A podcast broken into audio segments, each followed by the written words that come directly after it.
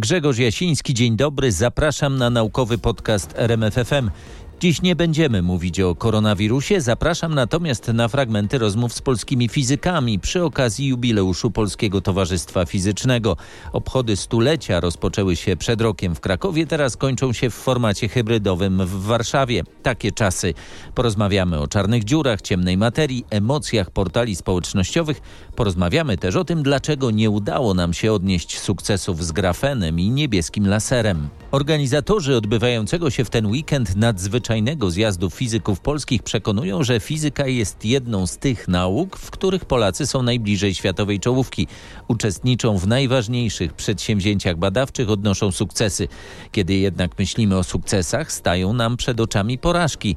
Wszyscy pamiętamy, że dużo mówiło się o szansach rozwoju technologii niebieskiego lasera czy polskim grafenie i nic z tego nie wyszło. Na początek pytam więc profesora Andrzeja Wysmołka z Uniwersytetu Warszawskiego, jak to było i czy możemy mieć nadzieję, że w przyszłości nie powtórzymy tych błędów. Jeżeli wrócimy do niebieskiego lasera i grafenu, to chciałbym powiedzieć, że w dużej mierze y, te nadzieje, które, y, które zostały rozbudzone w społeczeństwie, one wynikały z takiej bardzo, z dużej aktywności medialnej. Y, no pewne rzeczy, y, jeżeli się usłyszy y, o, o, o jakiejś możliwości sukcesu i przejmą to politycy na przykład, no to czasami powtórzy, powie się jedno czy dwa słowa za dużo. Z tych dwóch słów następny polityk czy ktoś inny wyprowadzi kolejne dziesięć i rodzi się cała historia i rozbudza się nadzieję. Jeżeli chodzi o niebieski laser w obu tych, i grafen, w obu tych przypadkach my byliśmy tylko pewną częścią y, takiej światowej pogoni za, y, za rozwiązaniem. Niestety zostało to przekłamane i tego niebieskiego lasera rzeczywiście trudno y, przeoczyć osiągnięcia Centrum Badań Wysokociśnieniowych UNIPRES Polskiej Akademii Nauk. One były naprawdę doniosłe i przyczyniły się do ogólnego rozwoju wiedzy na temat azotku galu, z którego y, po tam 30 latach y, badań, czy y, powstały diody świecące, które dają nam LEDy, które w tej chwili powszechnie dostarczają nam światło. Natomiast i osiągnięto szereg naukowych jakichś wyników, które no, na przykład dla doktorat, to habilitacja w części, w związku z tym było tam szereg bardzo ciekawych odkryć i te nasze osiągnięcia polskie zostały założone, zauważone na świecie. Ale teraz, jeżeli popatrzymy sobie, gdybyśmy chcieli te diody produkować u nas, czy też lasery, ten laser niebieski, to wydaje się, że tak. Po pierwsze, jeżeli chodzi o laser niebieski, to byliśmy już opóźnieni. To, co myśmy zaczęli badać, to byliśmy dal, powiedziałbym, y, daleko za tym, co robiła firma Nichia, czyli Japonia. I włączenie się wtedy w takie, w takie badania oznaczałoby, że trzeba było dać coś nowego. I to coś nowego to było skonstruowanie lasera na podłożu nie z szafiru, który zwykle jest tanim podłożem, y, ale powoduje, że mamy generację jakichś defektów, tylko na podłożu z azotku galu, w którym byliśmy monopolistą. Polska była monopolistą i tak jak Unipres był y, jako jedyny produkował takiej dobrej jakości kryształy objętościowe, to potem na Uniwersytecie Warszawskim rozwinęła się technologia kryształów amonotermalna, która umożliwiała y, hodowanie kryształów, y, nie wiem, centymetrowych, czy nawet większych. I to tylko kwestia była rozwinięcia tej, tej, tej, tej technologii. Niestety, dopóki firma Nichia, ta od lasera, wspierała firmę Amono, y, która wypączkowała z uniwersytetu, to wszystko szło dobrze. Ale w pewnym momencie plany Nichi rozeszły się z planami firmy Amono, a finansowanie y, y, takiej średniej firmy, która no, była na między, między takim ośrodkiem badawczym, a firmą, która miała stać, zacząć produkować, no, przed nią pojawiły się problemy, które niestety Y, przez państwo nie zostały dostrzeżone i po prostu firma upadła. Y, syndyk y, się pojawił, no i w tej chwili ta firma została przejęta, odkupiona przez Unipres. No i muszę tylko powiedzieć, że trzeba pewne rzeczy zaczynać od nowa. Więc mieliśmy szansę, ale znowu tutaj jest kwestia nakładów. Firma Nichia y, w jednym roku dała na to Amono więcej niż y, wszystkie programy y, rządowe przez ileś lat dały na te jakby programy azotkowe, czyli te związane, które by mogłyby przyczynić się do konkurencyjnego produktu. Więc na czym pan profesor opiera nadzieję, że tego typu przypadki się nie powtórzą? Y, nie, to znaczy to, że się mogą powtórzyć, to jest zawsze. Tkwi w nas taka potrzeba, żeby przynajmniej w niektórych, żeby zachwalać to, co robimy i powiedzieć, obiecać za dużo. Podobnie było jakby z grafenem, że nagle okazało się, że grafen to jest polski wynalazek. No nie, no nie jest polski wynalazek. Grafen dotarł do nas y, wtedy, kiedy już on się rozwijał y, we Francji, w Wielkiej Brytanii. Y, ja pamiętam te, te początki w 2006 roku. My dołączaliśmy do, do świata. A polska metoda to jest metoda doktora e, Strupińskiego polegała na tym, żeby wyhodować grafen innowacyjną metodą, nową zupełnie, na podłożu z węglika krzemu.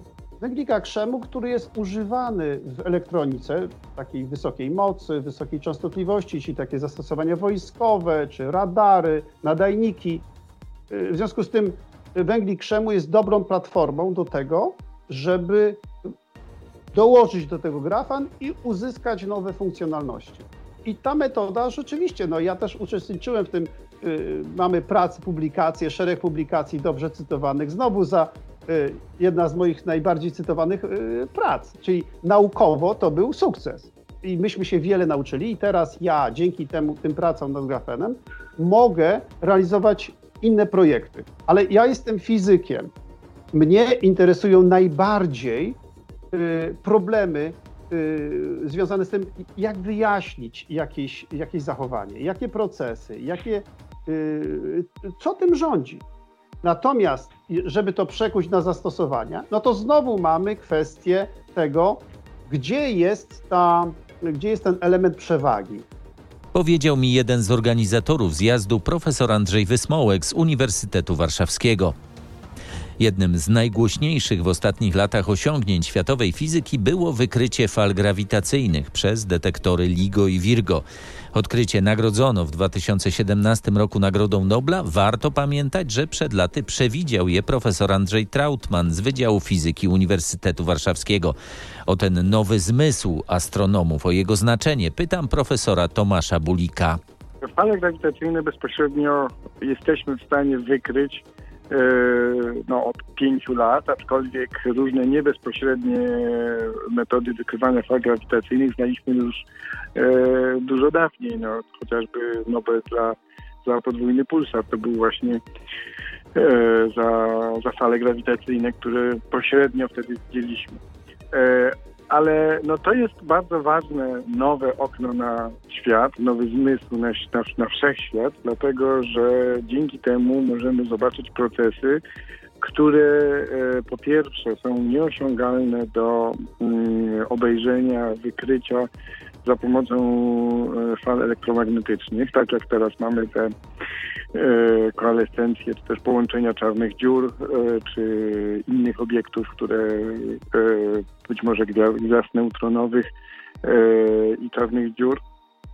Ale też będziemy mogli obserwować takie zjawiska jak na przykład powstawanie czarnych dziur czy powstawanie gwiazd neutronowych wewnątrz supernowych czy w wyniku kolapsu gwiazd. No i wtedy po prostu nie możemy takiego czegoś zobaczyć w zakresie elektromagnetycznym, dlatego że to samo zjawisko jest otoczone tą grubą otoczką gwiazdy, której, przez którą no, nie możemy nic zajrzeć do środka.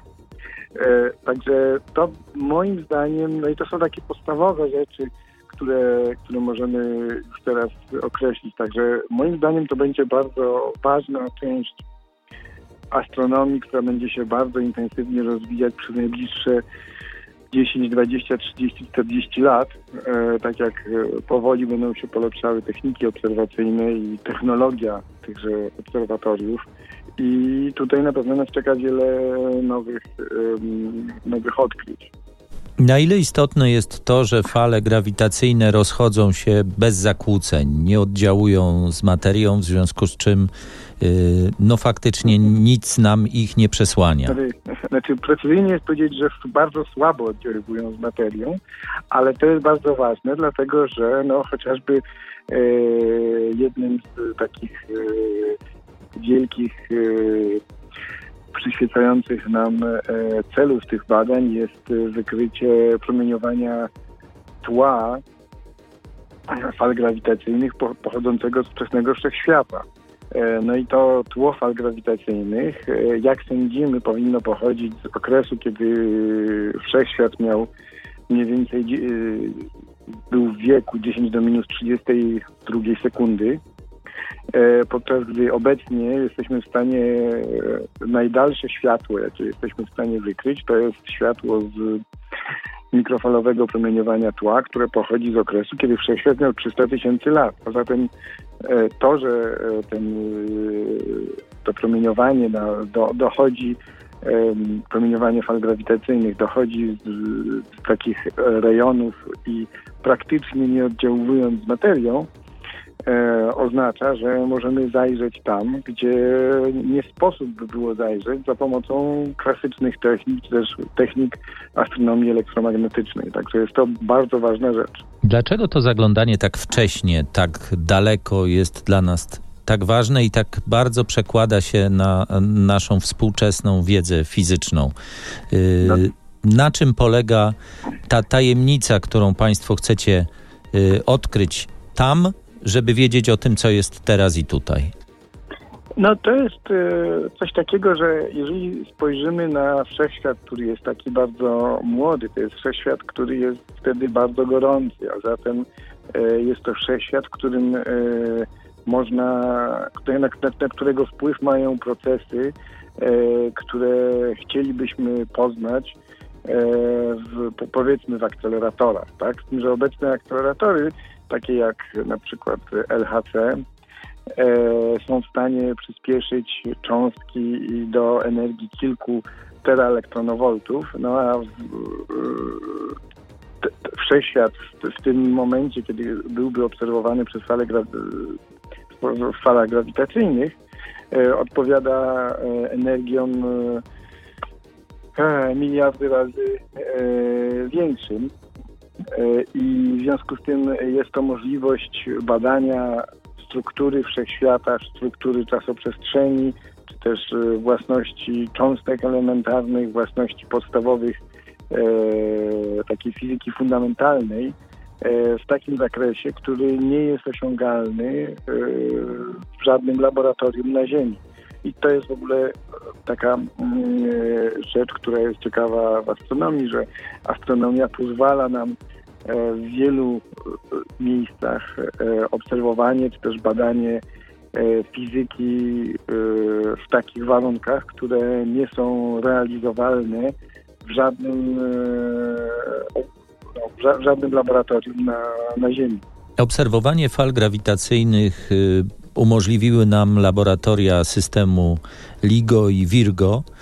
Y, czy pan profesor uważa, że te laboratoria w takim kształcie, w jakim są w tej chwili, y, długo jeszcze będą w stanie dostarczać nam y, nowych, cennych informacji, czy tu konieczny jest jakby ciągły proces ich modernizowania, być może szukania jeszcze innych sposobów?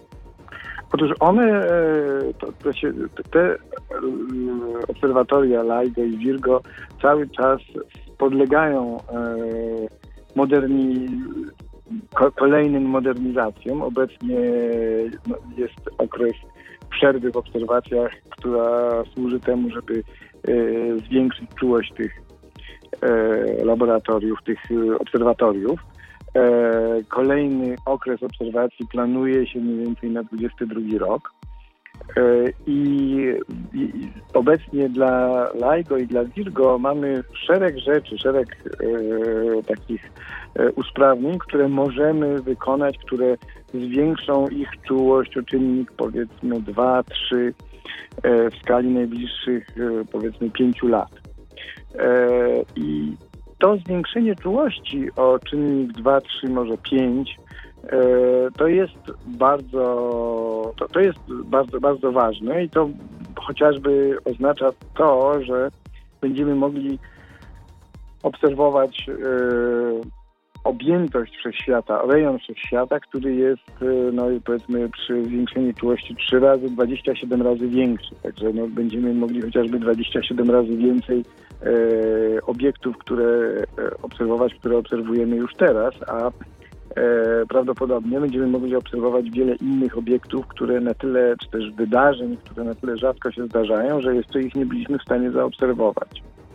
Jednakże to nie jest, powiedzmy, koniec, to jest początek dłuższej drogi, bo dalsze usprawnienie i dalszy rozwój tejże dziedziny astronomii będzie polegał na budowie nowych instrumentów. No i już teraz y, są prowadzone prace nad budową, przygotowaniem do budowy tychże instrumentów.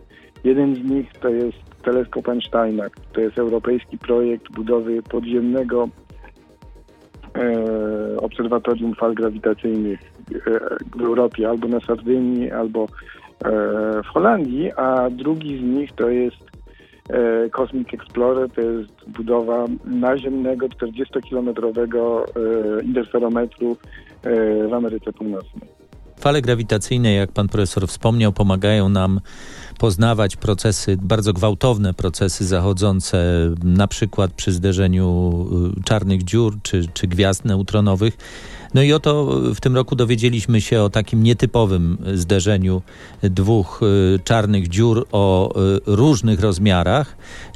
Z jakichś powodów y, fizycy do tej pory uważali, że, że to tak raczej nie może się wydarzyć. Tu wydaje mi się, że dwa takie były dość ciekawe odkrycia, które zostały opublikowane przez LIGO i Virgo w ostatnich miesiącach. Jeden to był układ podwójny, gdzie mieliśmy właśnie jedną e, czarną dziurę o masie bodajże 20-30 mas Słońca, a drugą o masie e, typu 2,5-3 masy e, Słońca. I tutaj ten stosunek mas był bardzo mm, zastanawiający, ponieważ e, stworzenie takiego układu e, podwójnego o tak dużym stosunku mas dwóch obiektów zwartych e, jest bardzo trudne. I teraz okazuje się, że mm, są dwie możliwości jak no, można stworzyć. Jedna z nich to jest stworzenie takiego układu w gromadzie kulistej, czyli w takim układzie gęstym, e, układzie gwiazdowym, gdzie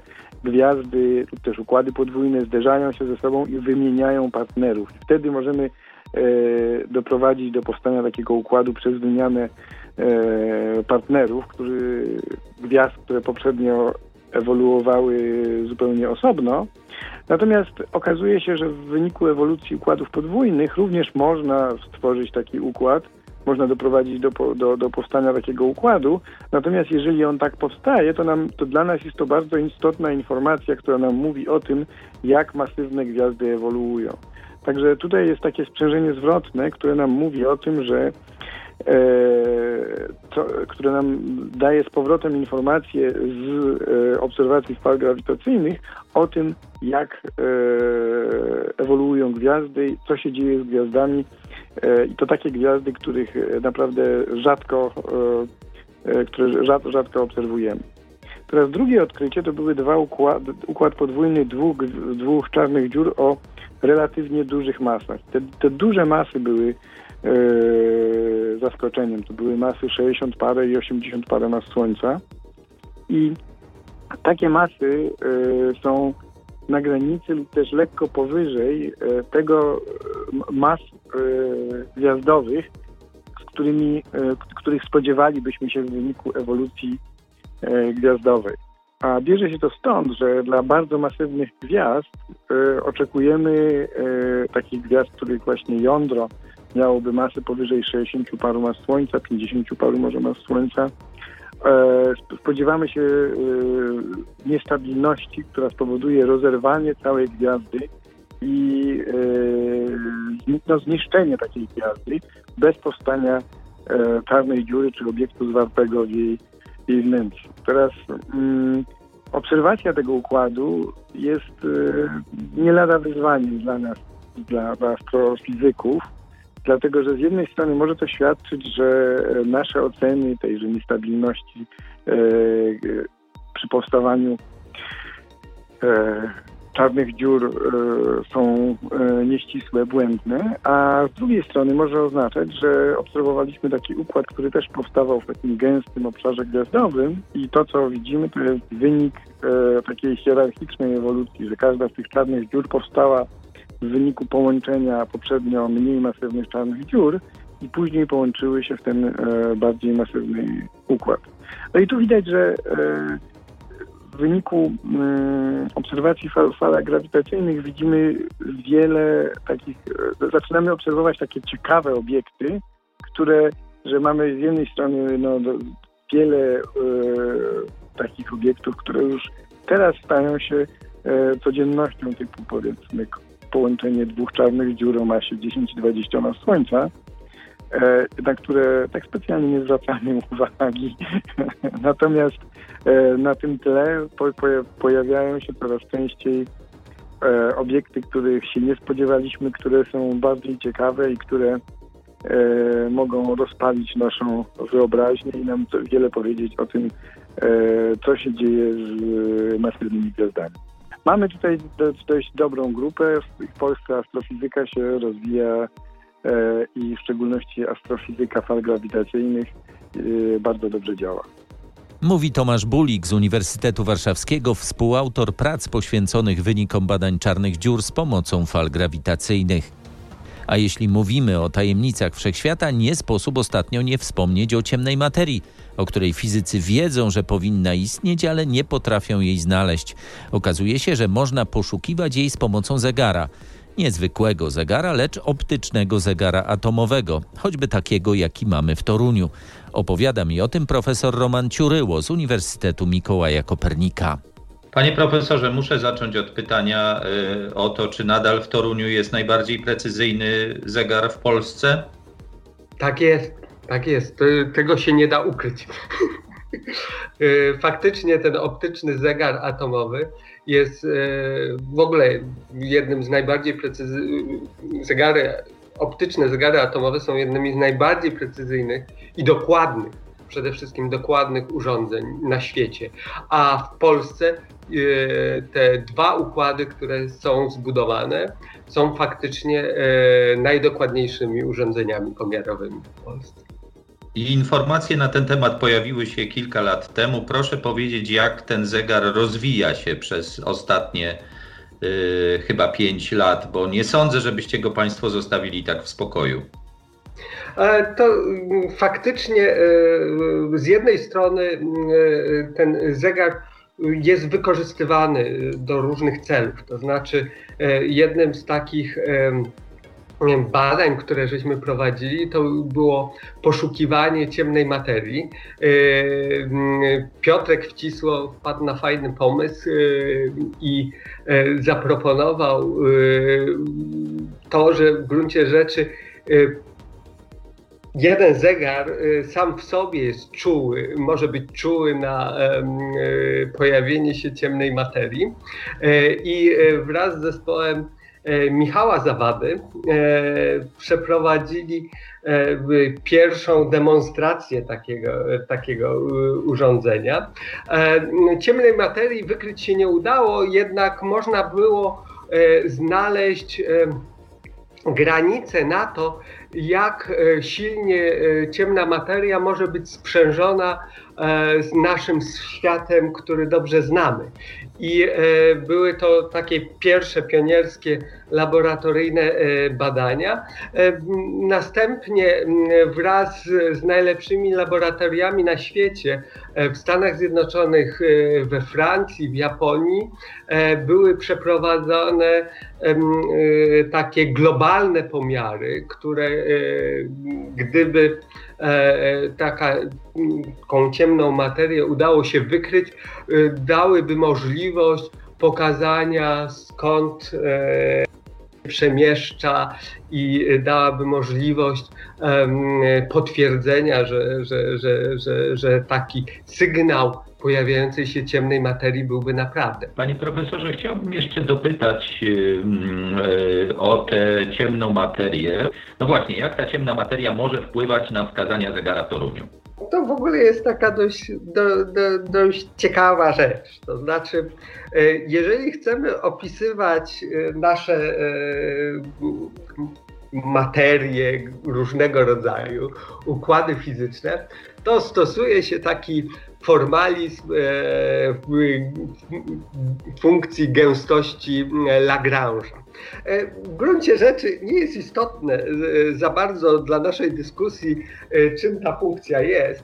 Ważne jest to, że jeżeli mam funkcję Lagrange'a opisująca jakieś tam zagadnienia fizyczne i jakieś inne. To znaczy, tu wyobraźmy sobie, że mam tą moją standardową materię i ciemną materię, to jeżeli e, ta funkcja Lagrange'a jest zwykłą sumą, e, to e, tak naprawdę te dwa układy na siebie w ogóle nie oddziaływują.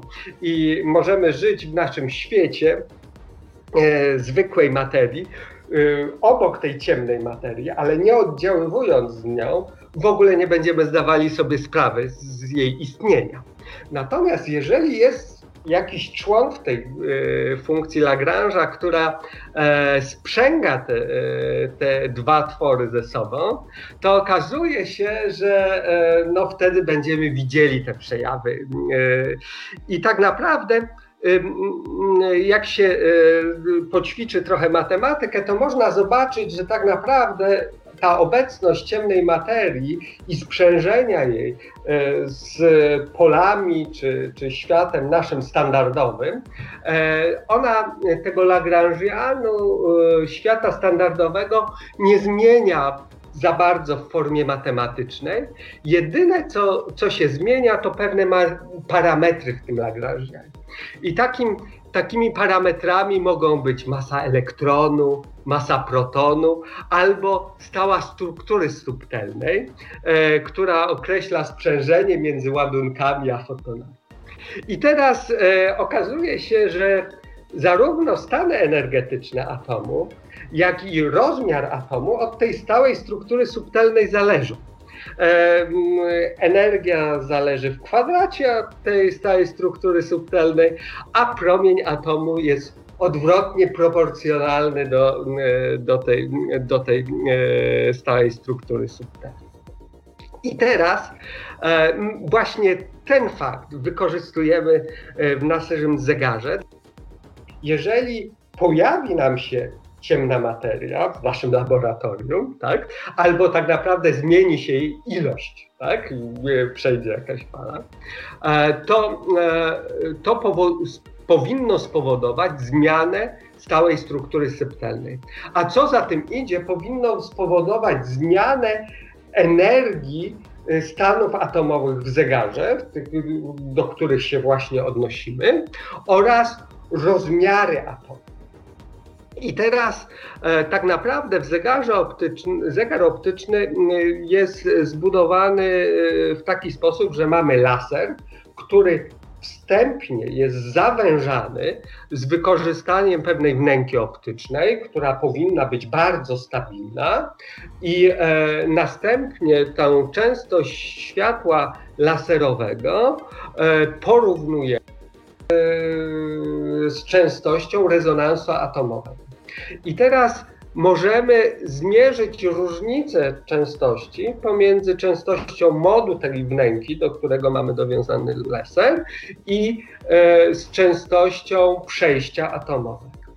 I teraz wykorzystując fakt, że częstość przejścia atomowego zmienia się z alfą z kwadratem, a e, częstość modu wnęki jest zależna od odległości między lustrami, czyli od rozmiaru atomów, które, e, z których wykonane jest całe, e, cały mm, układ do montowania tych luster i e, rozmiar ten się zmienia odwrotnie proporcjonalnie do alfy, ale częstość tego jest proporcjonalna do, do stałej struktury subtelnej. I ze względu na to, że w różny sposób będzie się zmieniała częstość moduł e, wnęki, do której jesteśmy dowiązani i częstość e, przejścia atomowego, to gdy pojawi się ciemna materia i zmieni nam tą stronę strukturę subtelnej, to te obie częstości w różny sposób będą się zmieniały i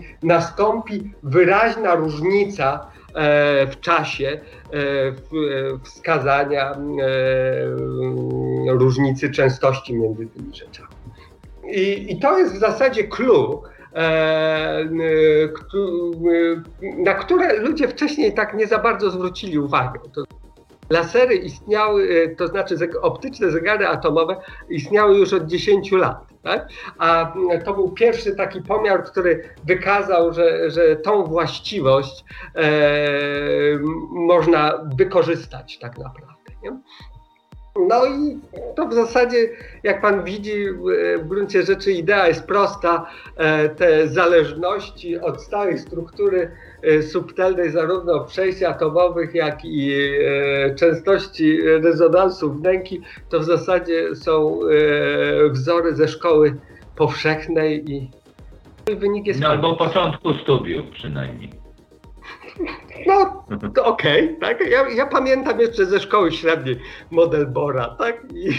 No to tak, to rzeczywiście, to on, on ciągle jeszcze obowiązuje. Panie profesorze, jak rozumiem, jak rozumiem, pa, y, y, Państwa badania nie wykazały obecności y, ciemnej materii, ale nie wykazały tego, że nie kwestionują, że ona gdzieś jest. Po prostu nie była w laboratorium w Toruniu akurat wtedy. E, to znaczy problem... Bo to jest taki pomiar lokalny, jak rozumiem. To znaczy on, on dotyczy tej, tego miejsca i czasu, w którym się dokonuje. Tak naprawdę my żeśmy wykonali dwa pomiary. E, je, jeden pomiar to faktycznie był lokalny, przeprowadzony tylko, e, tylko w Toruniu.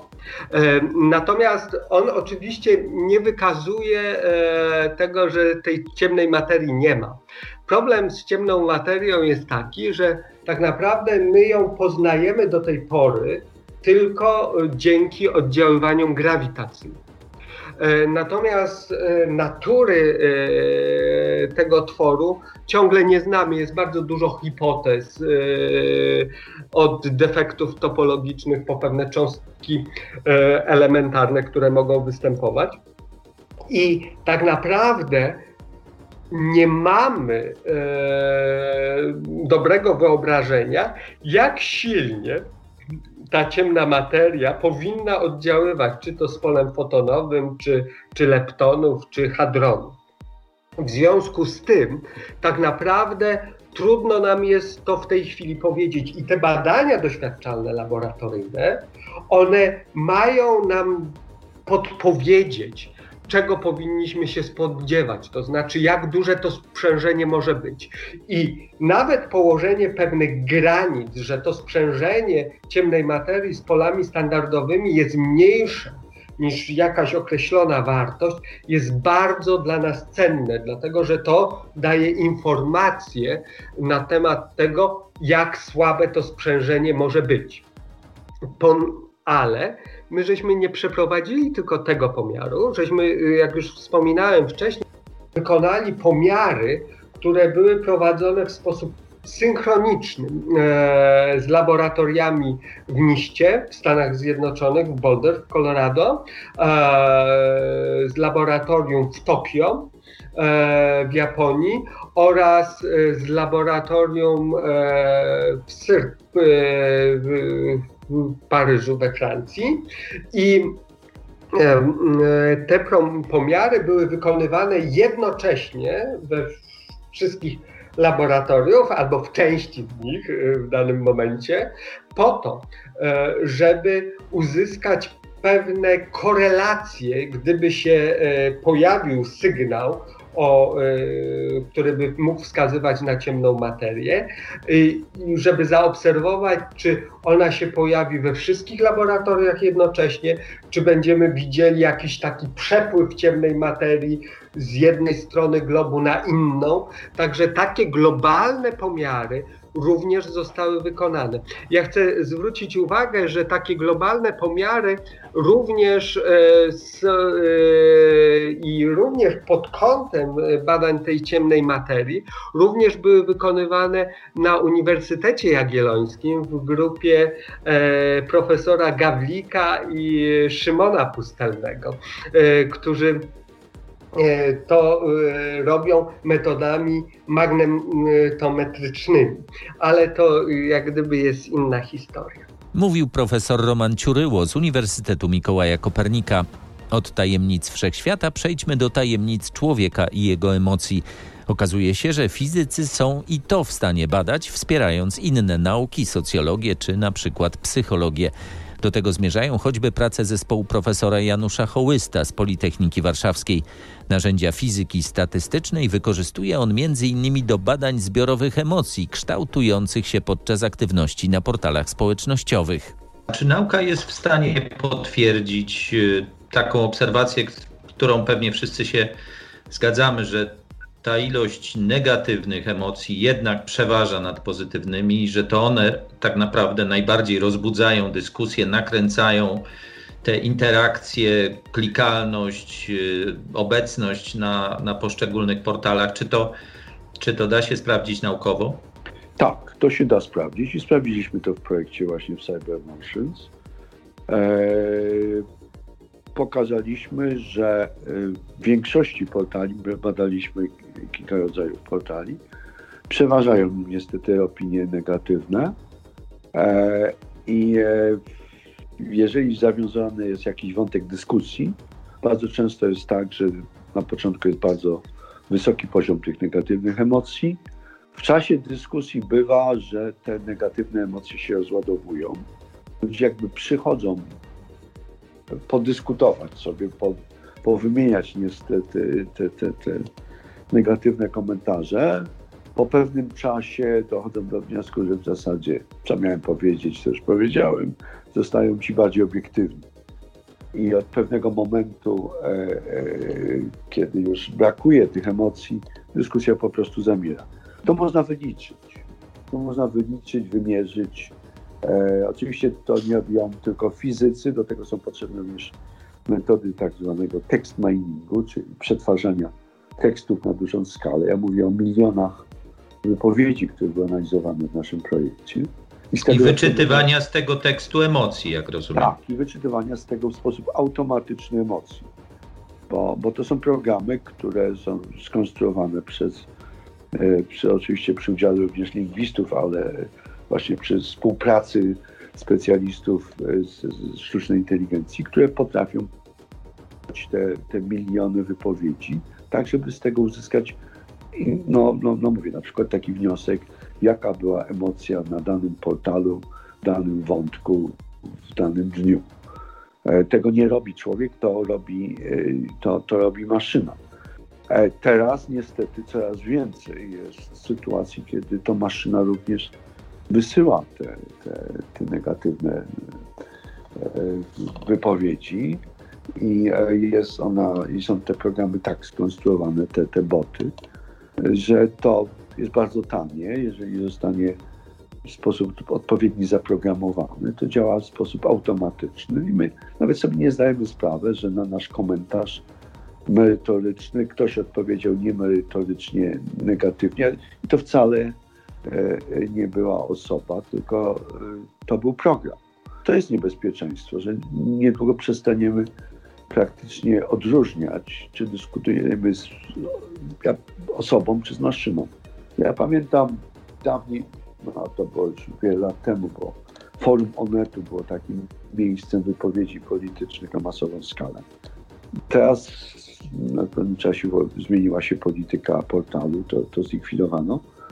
E, nie będę mówił, gdzie, gdzie uczestniczę w dyskusji, żeby, żeby się nie ujawniać, Ale pamiętam, że, że te wypowiedzi na, na, na Onecie, bo oczywiście były emocjonalne, były również e, cenzurowane. Notabene w jednej z prac pokazaliśmy, że można odróżnić, w którym portalu jest e, w jakimś sensie moderator, czy mhm. cenzor, jak to nazwać, który przepuszcza tylko pewne odpowiedzi, a które portale są bez tego moderatora. To wynika z rozkładu, nawet nie z tego, jakie są wypowiedzi dopuszczane, bo tylko na przykład jakie są opóźnienia między tym, kiedy wypowiedź została przesłana na portal, a kiedy została opublikowana na portalu. Inaczej robi to człowiek, segreguje te, te wypowiedzi, a inaczej robi to maszyna. Jeżeli to idzie maszynowo, to jest inny rozkład tych czasów opóźnień. To się da wykryć. Znaczy, być może teraz są bardziej inteligentne programy do filtrowania. Które to ukrywają. Właśnie, które to ukrywają. Panie profesorze, wspomniał Pan o wykorzystaniu fizyki statystycznej. To ja trochę przewrotnie zapytam, czy nie powinno się wykorzystać też doświadczeń fizyków jądrowych, zwłaszcza tych, którzy znają się na elektrowniach jądrowych i na kontrolowanej reakcji łańcuchowej. Czy oni nie przydaliby się do kontrolowania emocji w sieci?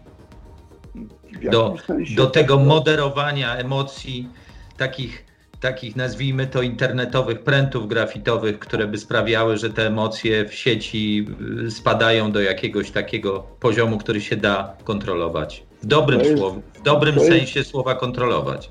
To jest ciekawe porównanie, bowiem e, pewne procesy odpowiedzialne za e, reakcję jądrową były opisywane za pomocą matematycy, za pomocą czegoś, co się nazywa proces gałązkowy.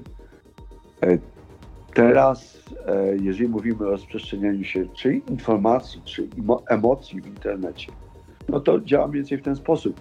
Ktoś publikuje pewną wiadomość, pewna ilość innych osób tą wiadomość podchwyci, pewna zignoruje. I od tych następnych, e, e, można powiedzieć, e, mówimy o tak zwanych agentów, odbiorników, nadawców tej, tej informacji. Mam taką dużą pracę na temat Twittera, którą przygotowujemy razem z, z Uniwersytetem Stanforda Zależy, czy ta informacja przetrwa w sieci, czy zaraz zgaśnie. Więc e, mówiąc o prętach grafitowych, to trzeba powiedzieć, e, kto wokół takiego, e, takiej, takiej wiadomości będzie działał w ten sposób, że dalej nie będzie jej przekazywał. Jeżeli e, jakiś użytkownik e, Twittera czy Facebooka ma miliony tak zwanych followersów, no to niestety jest szansa, że nie będziemy w stanie tych milion, dotrzeć do tych milionów followersów i powiedzieć im, słuchajcie, nie ma sensu dalej zajmować się tą wiadomością, to jest bełkot. E, można spróbować wyciszyć taką osobę, jeżeli ona ma, ma powiedzmy 20 czy, czy kilkaset followersów. Natomiast jeżeli ona już ma utrwalone linki do, do, do, do wielu milionów, to taki pęd grafitowy słabo zadziała, bowiem ten kanał informacyjny od tej osoby jest niestety bardzo pojemny. Niezależnie czy, czy ta osoba mówi ciekawe rzeczy, czy głupoty, za przeproszeniem.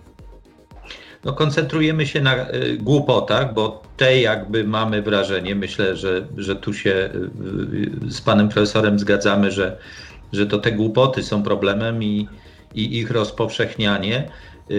Pan wspominał o możliwości y, poszukiwania źródeł informacji, powiedzmy o fałszywych informacjach, o tym, że można także na Twitterze z pomocą fizyki poszukiwać pierwotnego źródła informacji, w ten sposób jakoś próbując dotrzeć do tego, no, kto odpowiada za, za wpuszczanie w publiczny obieg y, informacji jawnie fałszywych, Y, których konsekwencje mogą być oczywiście poważne. Tak, tak. To jest też jeden z projektów, y, który prowadziłem w ostatnich latach. Nazywało się Inżynieria odwrotna społecznego przetwarzania informacji albo przetwarzania informacji społecznej, bo to było w języku angielskim Reverse Engineering of Social Information Processing. I w ramach tego projektu opracowaliśmy algorytm, który pozwala na właśnie bardzo szybkie i dokładne odszukiwanie prawdopodobnego, najbardziej prawdopodobnych pierwotnych źródeł informacji. Działa to w sposób następujący.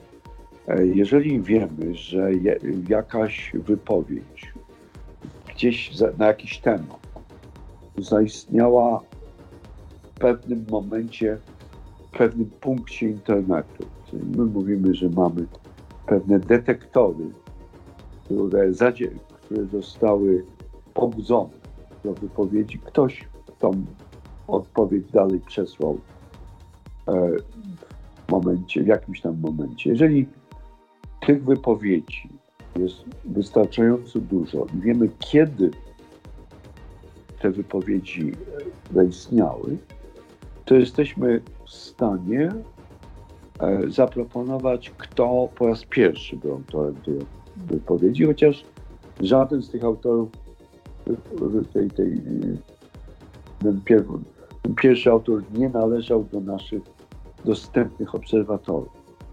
E, ja porównuję to tak troszeczkę do, do, do, do radaru, prawda? Że e, mając, mając e, radar, jesteśmy w stanie odtworzyć, że w danym momencie gdzieś jest samolot, który porusza się jeszcze z określoną prędkością. Ponieważ geometria, topologia sieci społecznej jest o wiele bardziej złożona, E, niż środowisko, w którym się rozprzestrzeniają fale radiowe.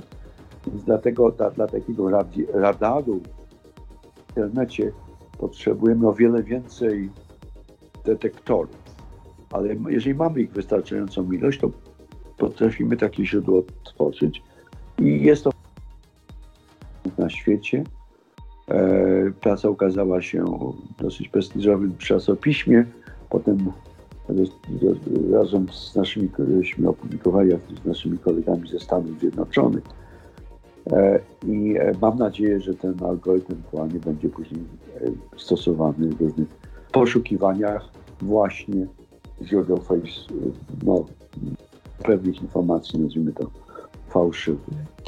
O tropieniu informacji i emocji w sieci mówił profesor Janusz Hołyst z Politechniki Warszawskiej. Tyle na dziś. Czeka nas ważny tydzień w walce z koronawirusem. Bądźmy rozsądni, pilnujmy się i trzymajmy zdrowo. A ja zapraszam na kolejny naukowy podcast RMFFM. Do usłyszenia.